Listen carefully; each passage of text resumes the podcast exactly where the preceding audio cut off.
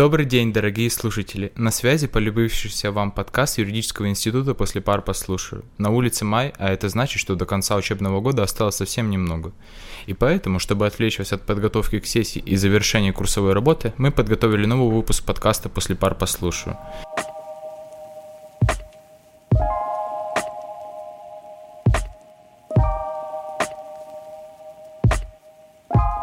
Сегодня у нас в гостях тот, кого вы просили больше всего. Прошу любить и жаловать. Шапран Никита Владиславович. Никита Владиславович, здравствуйте. Здравствуйте. Как ваши дела? Дела замечательно. Май, мир, труд. Ну, хотя бы два из этого, правда. А вы уже знакомы с нашим подкастом? Да. И, наверное, вы обратили внимание на то, что вы стали самым запрашиваемым гостем среди всех. Э, как вы думаете, почему так произошло? Этот вопрос лучше задать не мне, а тем, кто писал комментарии. Э, расскажите, пожалуйста, немного о себе. Э, чем вы занимаетесь в юридическом институте и вне его стен? Начнем с того, что я выпускник юридического института, бакалавриат закончил здесь, магистратуру закончил здесь и в данный момент обучаюсь в аспирантуре. Вот. Когда поступил в аспирантуру, Нина Федоровна Качур, э, заведующая кафедрой гражданского права, предложила мне здесь поработать, говорит, что здесь острая нехватка кадров, и, ну и, собственно, так я получил основное место работы юридического института. Сначала был ассистентом, и вот э, этот год у меня четвертый, получается, официально, официального преподавания, и я уже старший преподаватель. Поэтому здесь я и учусь, и обучаю сам. Мы знаем, что вы закончили направление юриспруденции в нашем институте, э, прошли этап магистратуры и уже сейчас аспирантура. Расскажите, пожалуйста, как вы прошли ваши учебные годы? Мои учебные годы прошли, я бы не сказал, что очень интересно, они прошли очень познавательно. Я бы отнес себя к такой категории людей, которая стремится все узнать до конца, досконально и так далее. Если я чем-то начинаю заниматься, то я, скорее всего, доведу это дело до конца, чего мне это не стоило. То есть перфекционизм – это мое главное качество. Оно как в плюс играет, так и в минус. Поэтому, собственно, обучение в институте прошло со знаком обучения именно и с акцентом именно на это слово. Вот. Наверное, такие были мои годы. Много нового узнавал, много интересного. И во внеучебной деятельности у меня было не так э, много времени, чтобы себя проявить. Поэтому, собственно, основная ставка была на учебу сделана. А поступить на юриспруденцию было пределом мечтаний или стечением обстоятельств? Откуда вообще возникло такое желание э, связать свою жизнь с правом? Я бы не сказал, что это был предел мечтаний, вот, но и не стечение обстоятельств. Это был осознанный выбор. А, началось все с того, что мне родители, наверное, класса с восьмого начали так э, мягко насаждать мысль в мою голову, что быть юристом это престижно, ну и так далее. Почему, собственно, большинство студентов-юристов, они учатся здесь. Вот. А в конечном итоге, опять-таки, классе, наверное, в девятом, мне это самому стало интересно. То есть я и участвовал и в олимпиадах по обществознанию, и по истории, и как-то вообще социальное направление меня, в принципе, привлекало. Ну и в конце 11 класса у меня даже не стояло вопроса, куда еще подавать документы. Я подал только сюда, и я, собственно, ни секунды не сомневался, что пройду. Сейчас вы проходите аспирантуру, что является одной из причин, почему вы преподаете, верно? И да, и нет. Я, как аспирант, должен какое-то время э, посвящать преподаванию по своей кафедре, на своей, по, своей, по своей специальности на своей кафедре. Вот. Но в то же время это мое основное место работы. То есть я скорее преподаватель, а потом аспирант, а не наоборот. Потому что иначе у меня было бы малое количество часов. А судя по моей нагрузке, вот, у меня ее не так уж и мало. А есть еще какая-то мотивация делиться своими знаниями со студентами? И планируете ли вы преподавать после окончания аспирантуры? Отвечая на второй вопрос, да. Отвечая на первый вопрос, тоже да. Мотивация есть. И мотивация заключается даже не столько в том, чтобы человек запомнил то, что я пытаюсь до него донести. В большинстве случаев это не всегда возможно, в большинстве случаев это не всегда нужно, но и работаем на меньшинство, объективно говоря. Наша специальность очень сложная, но и не всем это, объективно говоря, дано. Вот. Но мне интересно, что люди узнают что-то новое, люди интересуются, спрашивают, а как там на практике, а вот какие-то подводные камни, может быть. Ну и, собственно, а, помогая проходить эту дорогу, ты вспоминаешь, как ты проходил эту дорогу сам. А, на занятиях вы нередко делитесь историями из своей студенческой жизни. Есть ли у вас запоминающаяся история, которая связана со студенческими годами? Наверное, есть, просто она сейчас пока в голову не приходит. Вообще много, достаточно, наверное, много историй, просто, может быть, конкретизируйте вопрос. Может быть, э, допустим, во время сессии или, допустим, просто из какого-либо студенческого мероприятия, э, что-нибудь в этом духе. Что-нибудь в этом духе. Во время сессии у меня была одна замечательная история. Это был третий курс, второй семестр. Лето, жара, 2 июля, последний экзамен, гражданское право, часть вторая. Принимает Инна Сергеевна Богданова. И так получилось, что у нас в это время, экзамен на даче был на 9 утра, э, стояла конференция. Собственно, мы попросили с одногруппницей, чтобы мы прошли первыми, вот, и потом бы успешно пошли на эту конференцию. Мы по времени успевали. Э, в аудиторию мы зашли для сдачи экзамена в 13.00. То есть мы 4 часа мариновались в пиджаках, она была в блузке, э, в общем, это было за окном плюс 35 примерно, э, и мы вот примерно в таком состоянии находились в э, холле четвертого этажа. Было жарко, и когда я зашел в аудиторию и сел перед Инной Сергеевной на кафедре гражданского права, там был кондиционер. И получилось так, что садишься отвечать перед преподавателем, и как раз-таки на тебя начинает дуть прохладный воздух. И я буквально растекся, и первые пару минут я вообще не понимал, что происходит, потому что резкий перепад температуры, но потом все-таки экзамен сдал. Ну, хорошо, что все так ну, прекрасно закончилось. Это точно. И Никита Владиславович, есть ли у вас свободное время и как вы любите его проводить? Свободное время есть, но его крайне мало. Мне всю жизнь нравились логические игры. Я кандидат в мастера спорта по шахматам и, собственно, этому уделил немалую часть своей жизни.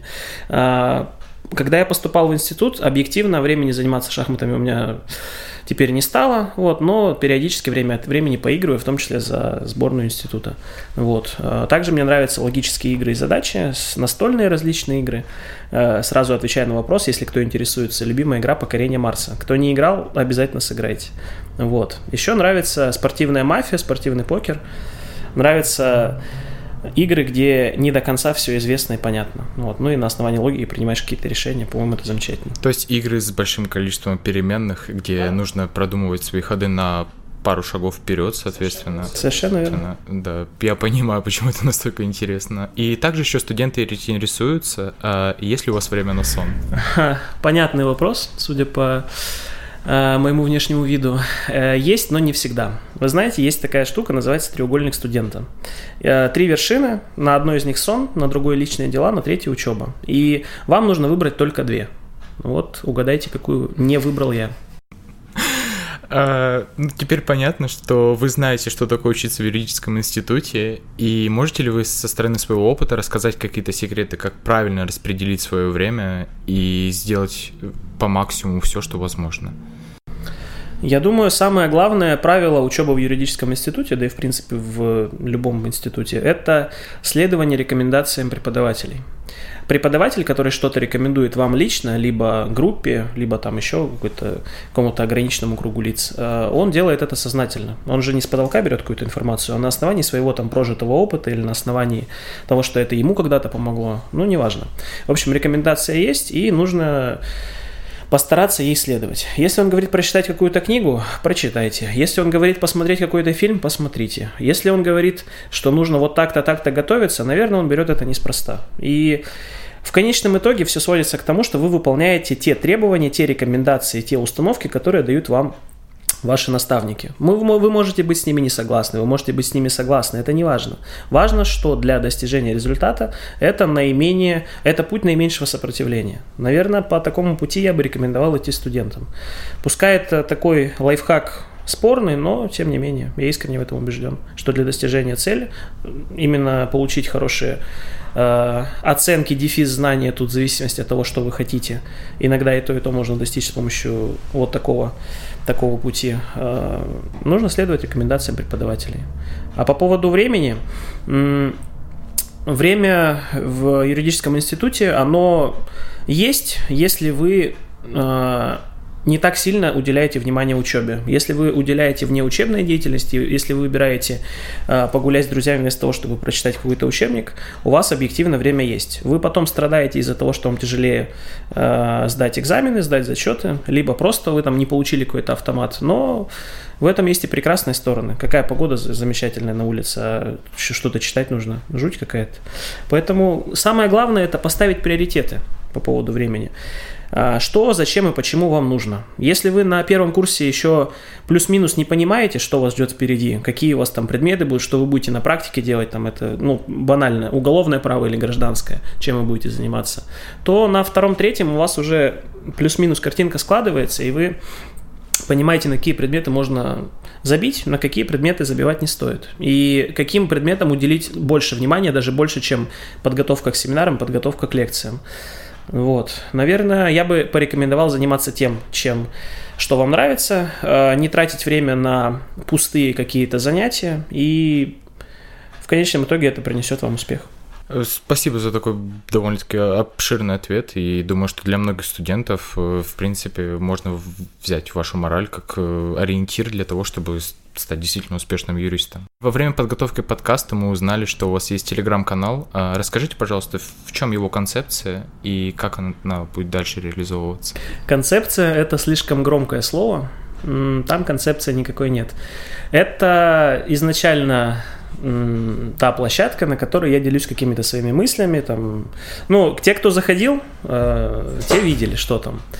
Если что, ссылка есть э, в Инстаграме у меня, э, SHNV94. Вот, заходите, подписывайтесь.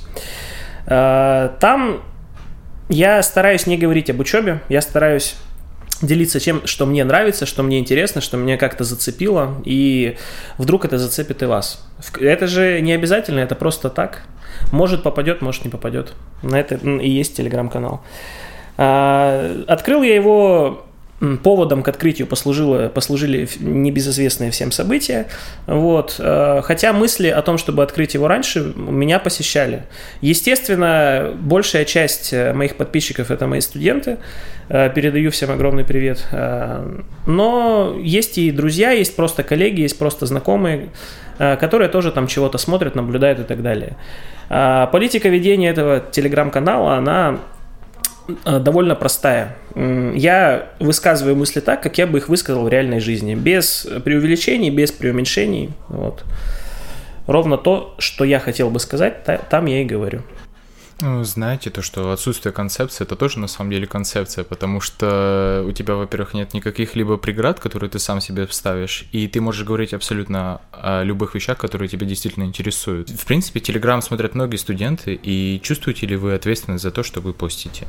Естественно, такая ответственность есть. Даже когда ты продумываешь пост в Инстаграме, продумывал, продумываешь, не знаю, а, когда ты пишешь пост в ВК, когда ты пишешь пост вообще неважно что, когда ты излагаешь э, речь в письменном, э, в письменном стиле и куда-то выкладываешь на широкий круг лиц, ты должен понимать, что ты пишешь, для чего ты пишешь и каковы возможные последствия твоих действий.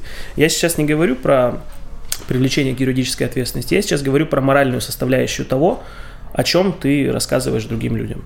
Причем неважно, у тебя 1, 2, 5, 10 подписчиков или 150 там и так далее, неважно.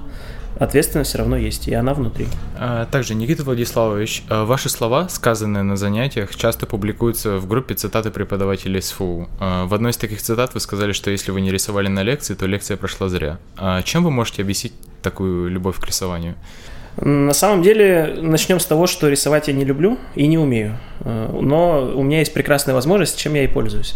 Вот. Э, рисование, всякие схемы и так далее помогает лучше студентам понять. Это более наглядно, чем какие-то абстрактные умозрительные конструкции, которые преподаватель пытается донести до студента э, способность к абстрактному мышлению, она либо есть не у всех, либо не у всех настолько развита, чтобы понять все, что говорит каждый преподаватель. У каждого преподавателя своя специфика. И что касается формы подачи материала, а, схемы, стрелочки, рисунки и так далее, это очень упрощает процесс, и студенту легче это все воспринять. Проверено неоднократно, в том числе я сам, когда был студентом, это все регулярно испытывал. И когда вы можете представить умозрительно какую-то большую конструкцию или определение, это одна история. Но когда вам ее разжевали и показали, как это работает на практике, с использованием маленьких человечков, стрелочек и так далее, вы запомните второй вариант значительно, э, значительно лучше, проще, быстрее и так далее, далее, чем первый. Поэтому почему бы и не использовать это в своих занятиях? То есть можно сказать, что вы сторонник такого более математического подхода к изучению какой-либо темы и науки, да? Математического. Никогда, кстати, об этом не задумывался, но, наверное, вы правы, если это такая интерпретация. И в вашем расписании очень много групп, и ваша методика преподавания предполагает личное общение с каждым из студентов. А какие студенты производят на вас э, хорошее впечатление, а какие, наоборот, отталкивают или вызывают неприязнь? Начнем с того, что я стараюсь очень четко разделять студента как студента и студента как человека. К студентам как к людям у меня уважительное отношение ко всем, без исключения, вне зависимости от э, того, какая, какой, какую оценку он получает, в том числе на моем предмете. Вот. Это э, каждый из студентов является личностью, и каждая личность заслуживает уважения. Вот. А, что касается студентов как студентов, которые получают знания, есть студенты успешные, есть студенты менее успешные, есть студенты совсем не успешные, а есть те, которых я вообще никогда не вижу. Они просто есть ведомости и, ну, собственно, все. Больше их, даже их в институте нет. А, у меня к ним отношение простое. Если ты знаешь на 5, ты получишь 5. Если ты знаешь на 2, ты получишь 2. Вне зависимости от того, был ты на всех лекциях, мозолил ты мне глаза весь семестр или год, ты получишь 2, если ответишь на 2. Если ты не был ни разу, пришел и сдал на 5, ты получишь 5. В этом, я считаю, очень справедливый подход, и нельзя кого-то ограничивать э, в том, что, чтобы он получил оценку, которую он заслуживает. И на первом занятии вы позволяете задавать вопросы, чтобы студенты могли с вами познакомиться. А какой вопрос был самым популярным? Самый популярный? Наверное, был вопрос про хобби. Был ли такой вопрос, который вас как-либо удивил? Удивил. Наверное, да, был. А, у Юрия Дудя в интервью есть вопрос, в чем сила.